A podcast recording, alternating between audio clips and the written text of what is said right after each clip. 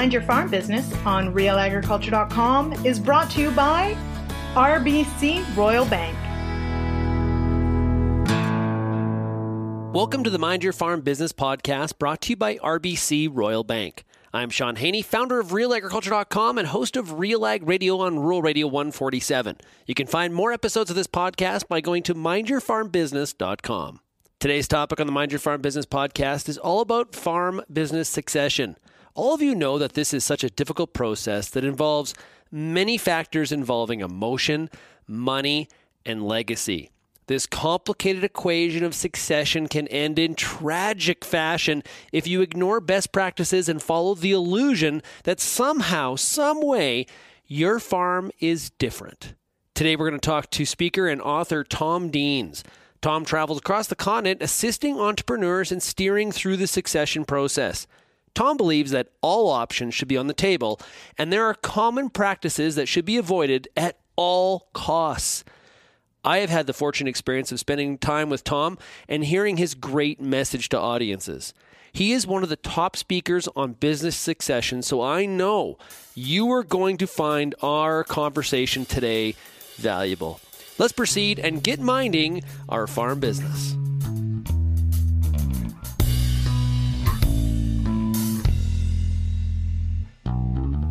Tom, how are you doing today? Shaun, fantastic. Great to be here. Yeah, it's great to chat with you here on the Mind Your Farm Business podcast. Tom, I know that you travel across North America talking to business owners, not just farmers, business owners about succession planning. This is a challenging, challenging topic for not only farmers, but all entrepreneurs. You know, I, I think I would go one step further, Shaun, and I would actually say it's it's such a it sounds like such a sad subject, right? succession planning it sounds like someone's retiring, someone's dying, someone's getting old. It feels morose, it feels dark, and it's really emblematic of why so few business owners do this. And really, what I've been trying to do, not just in North America, but in 26 countries, I've been trying to change the conversation, switch the channel, and say, no, business succession planning can be an awesome moment in a business owner's life where they actually feel some calm and peace and resolution. The fact that they've done something that so few farmers actually do, and that is get out in front of this issue and transition your farm in a calm, super calm, easy, rational way.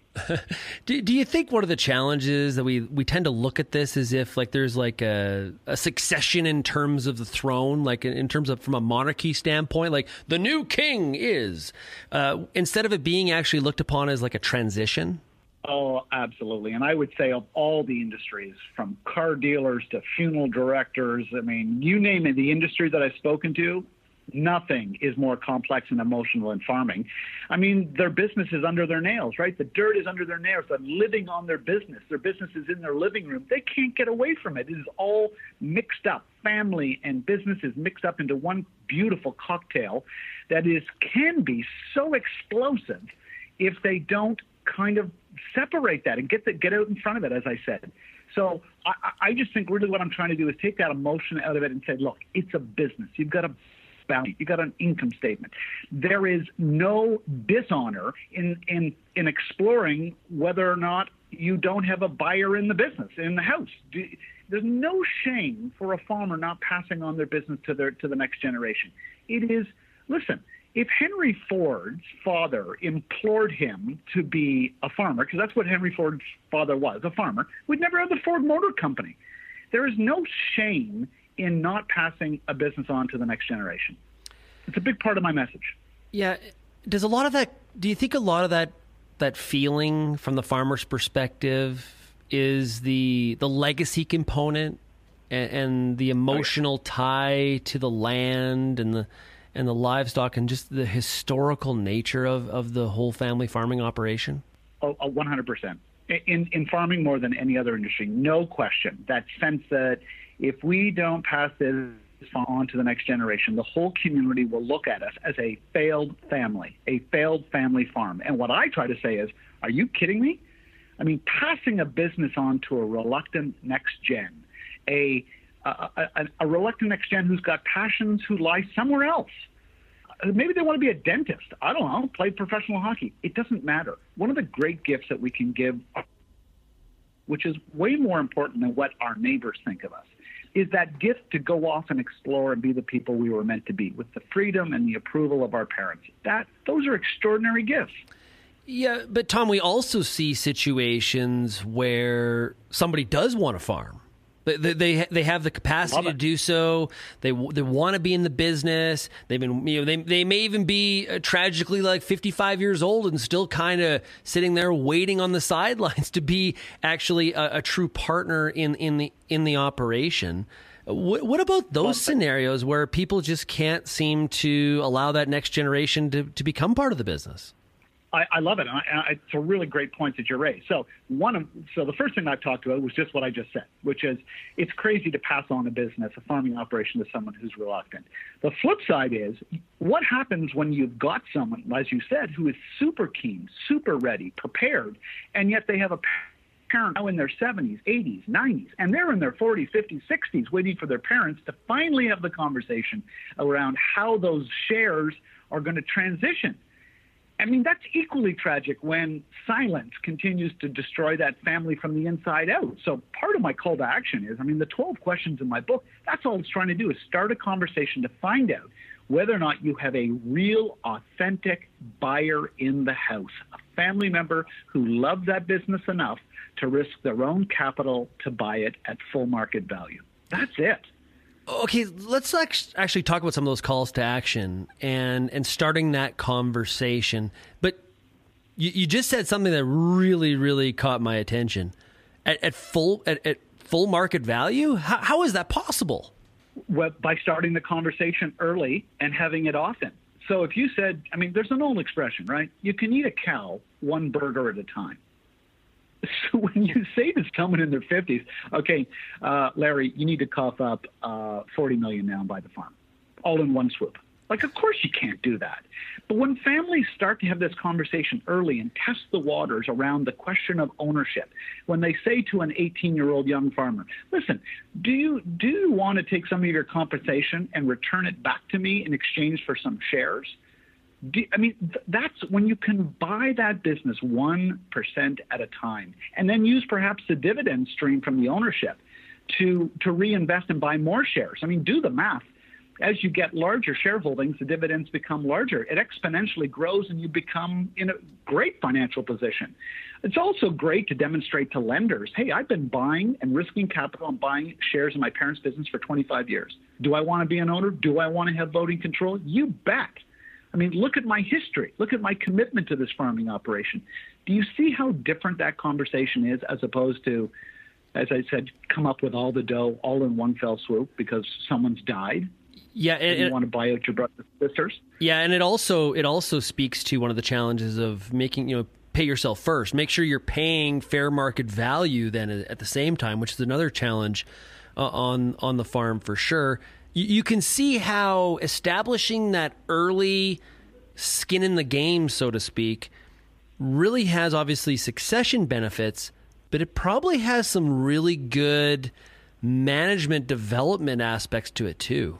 Oh, listen, when young farmers have equity, when the performance of the business is dependent you know, on their, their, their future financial success. Watch, watch how all in those young farmers get when they're not just working for a paycheck, they're working for the ownership.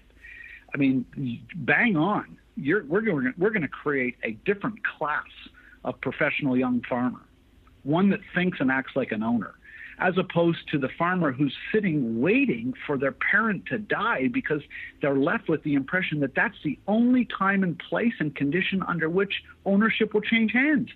Hmm. I mean, think of how twisted that is, where young farmers who clearly love their parents and really truly appreciate the opportunity they've been given by their parents, and yet they know that the only way that they can fully mature as a business owner is to wait for their parents to die. Do you see the conflict in that? It's a little bit morbid. it's not and not exactly how I think uh, most younger generation people want to look at their parents uh, from from that aspect. I don't think they do, and I think the conundrum is they don't know how to start the conversation with their parents because to do so it kind of looks like they're grabbing for something before maybe it's it, they're due to receive the ownership and parents don't know how to open up the conversation uh, because they feel like they're going to open up a can of worms and, and create all sorts of tension between brothers and sisters. In fact, the opposite is true.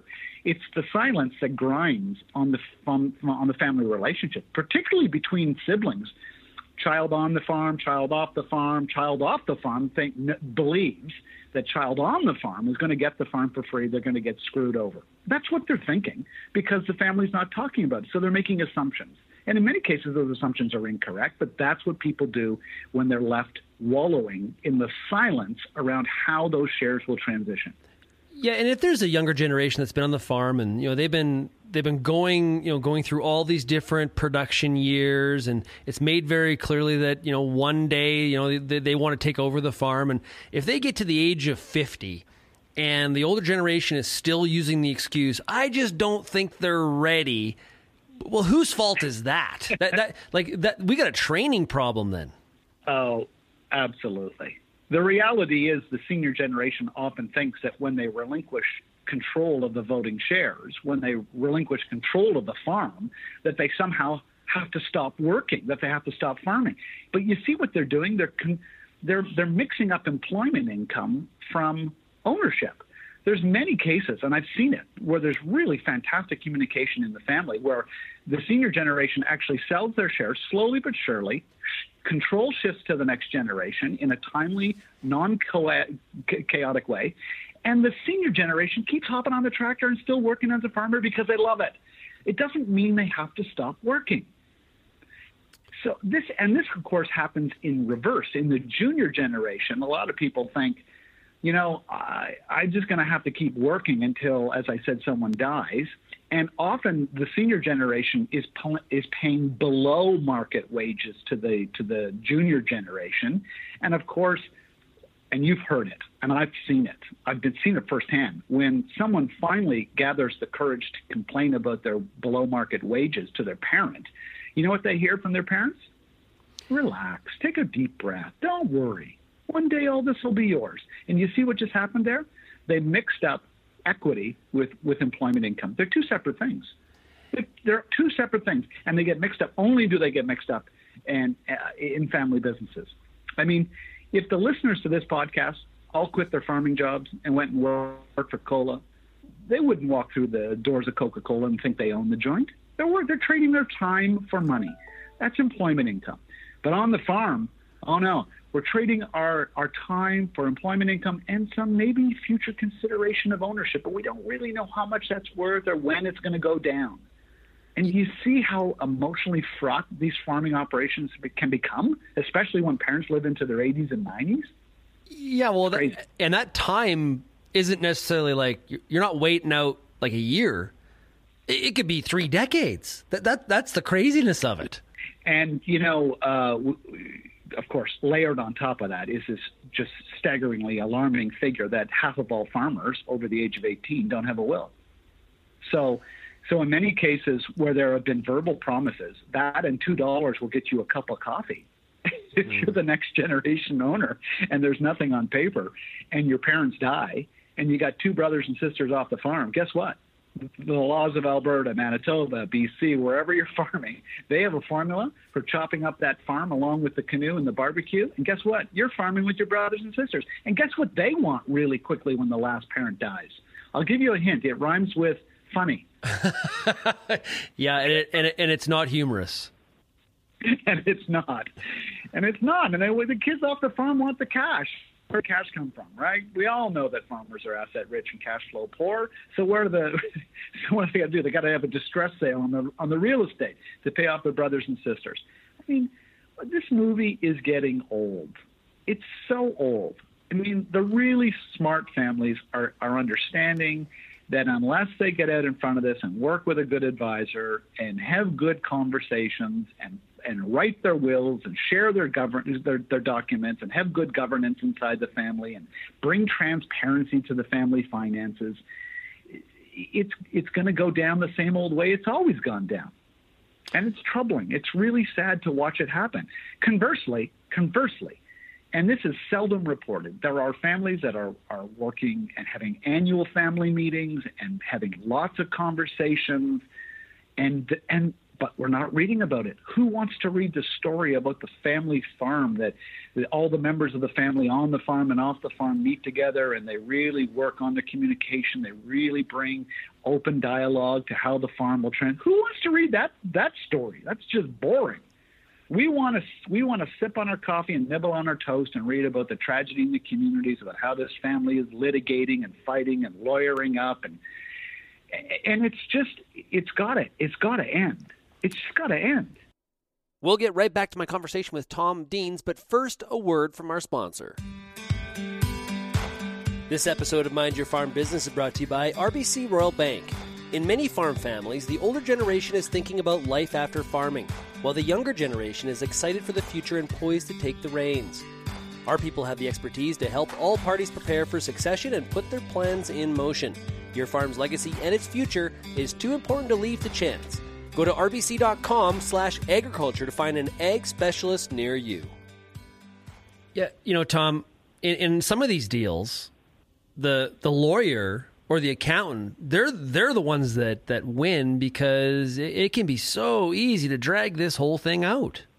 Well, listen, I don't want to pick on the lawyers because you know I, I wrote a book called Willing Wisdom that's trying to to implore Canadians to write wills. I mean, I'm I mean I, I'm keeping the lawyers busy, but man, I have a hard time defending a profession that spends zero money educating, promoting the idea of the importance of writing a will. When's the last time you you passed a billboard that said, you know, here's why you should have a will. You know, contact contact our law firm. We, you know, we write wills. We'll help you with your estate. They've just walked away from it. They've just walked away from estate planning. You drive by billboards and see, you know, personal injury uh, ads all the time, but nothing for estate planning. And it's so disheartening. I mean, the cynic in me would say that maybe lawyers are making way more money litigating, winding families up, fighting each other over estates than they do writing $500,000, $2,000 wills. Hmm. I mean, that'd be a really cynical, cynical observation. To avoid some of these tragic moments that you've seen, I've seen, experienced, and what a lot of our audience is, is probably very familiar with. How how do you do you have a recommendation on how off farm family members should be should be dealt with and because I, I just think that issue that dynamic is really one of the dynamics that really can throw it into a tailspin if not handled proper, properly. what, what is your feelings on it? I, have seen uh, family farming operations who have annual family meetings, and in those family meetings, they they transition. They actually make living gifts of cash. They can be modest, but nevertheless, they start to they don't hoard their wealth to the very end and then die at age 88 and then transition 30 million 3 million dollars to the kids they actually start to transition very very modest sums to all the kids equal amounts with lots of transparency and then they go and they do one more thing they say to the kids in the family meeting do you want to return that cash that we just gave you in exchange for shares at full market value? And there's no right or wrong answer. If you don't want to farm, take the cash and buy buy a car or invest in a business that you're passionate about. Watch the money. Follow the money. The money never lies.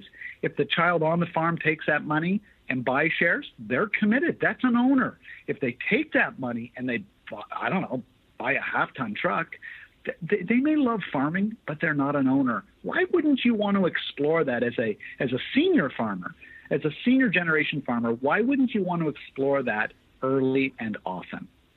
But you see what we're doing? We're actually trying to get that farm into the hands of one branch of the family using the family money. It feels like you're recycling money a little bit, but really it's crucial. And most families skip that step they, consequently, what they do is they don't have the conversation and then they die, and then the shares transition maybe to the one child on the farm.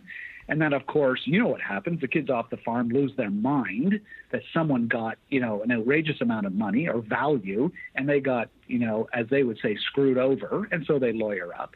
And it's and it's not it's not that's not how we build great families or great farms so getting the getting the farm into one branch of the family is really really what I'm trying to do is by starting those conversations. Yeah, it really is ironic that we you know most older generations on the farm if you ask them, you know, what are you doing this for? They would say, well, it's about my kids, it's about the legacy, you know, it's about the it's about our family, our family farm business.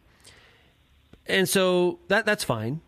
But at the same time, the decision and some of the actions on succession that need to happen, those decisions get punted, even those conversations get punted even past their own death, which essentially like guarantees or increases the probability significantly that that farm will never live past another generation. There's some real irony there. There is. There is. And and and heartbreaking, right? It's heartbreaking. I, I remember I was doing an event in Iowa, um, and after the speech, I was signing books, and this enormous man, he was like six four, and I'm sitting down, and he's just hovering over top of me. And I said, uh, he handed me the book to sign, and I said, hey, I hope you enjoyed my speech. And he said, actually, I didn't. Um, I am really upset with your message, and I don't know why. And I suppose I should thank you for that, but I've got a lot of work to do. And he was welling up, this giant of a man, shakes my hand, crushes it, and he says, I'm the oldest boy. I didn't really want a farm but my father was it, it received the farm from his father. And he says, I think what's most heartbreaking about your message is I have compelled my son to continue to farm, and I know he doesn't want to farm either. I think we're three generations of farmers, reluctant farmers, who that's all we know and that's all we think we can be. And your message is really hard to hear. And I'm like, dude, thank you for sharing that. That's all I'm trying. I don't have all the answers. I got 12 questions in my book. I have no answers. But if I can help one family find out what they're really meant to do on this earth, and it may, and it may be farming, isn't that great? Or it may not be. Isn't that great too? Powerful stuff. Tom Deans, hey man, I really appreciate you joining me here on the Mind Your Farm Business podcast, and I can't wait to the next time we chat. Thanks, Shaun. And hey, update your will. Absolutely. Get those wills updated, everybody. Don't miss out on that. What was the hey Tom, what was the stat again? How many Canadians do not have a will? 12.5 million Canadian adults. It's just a rate.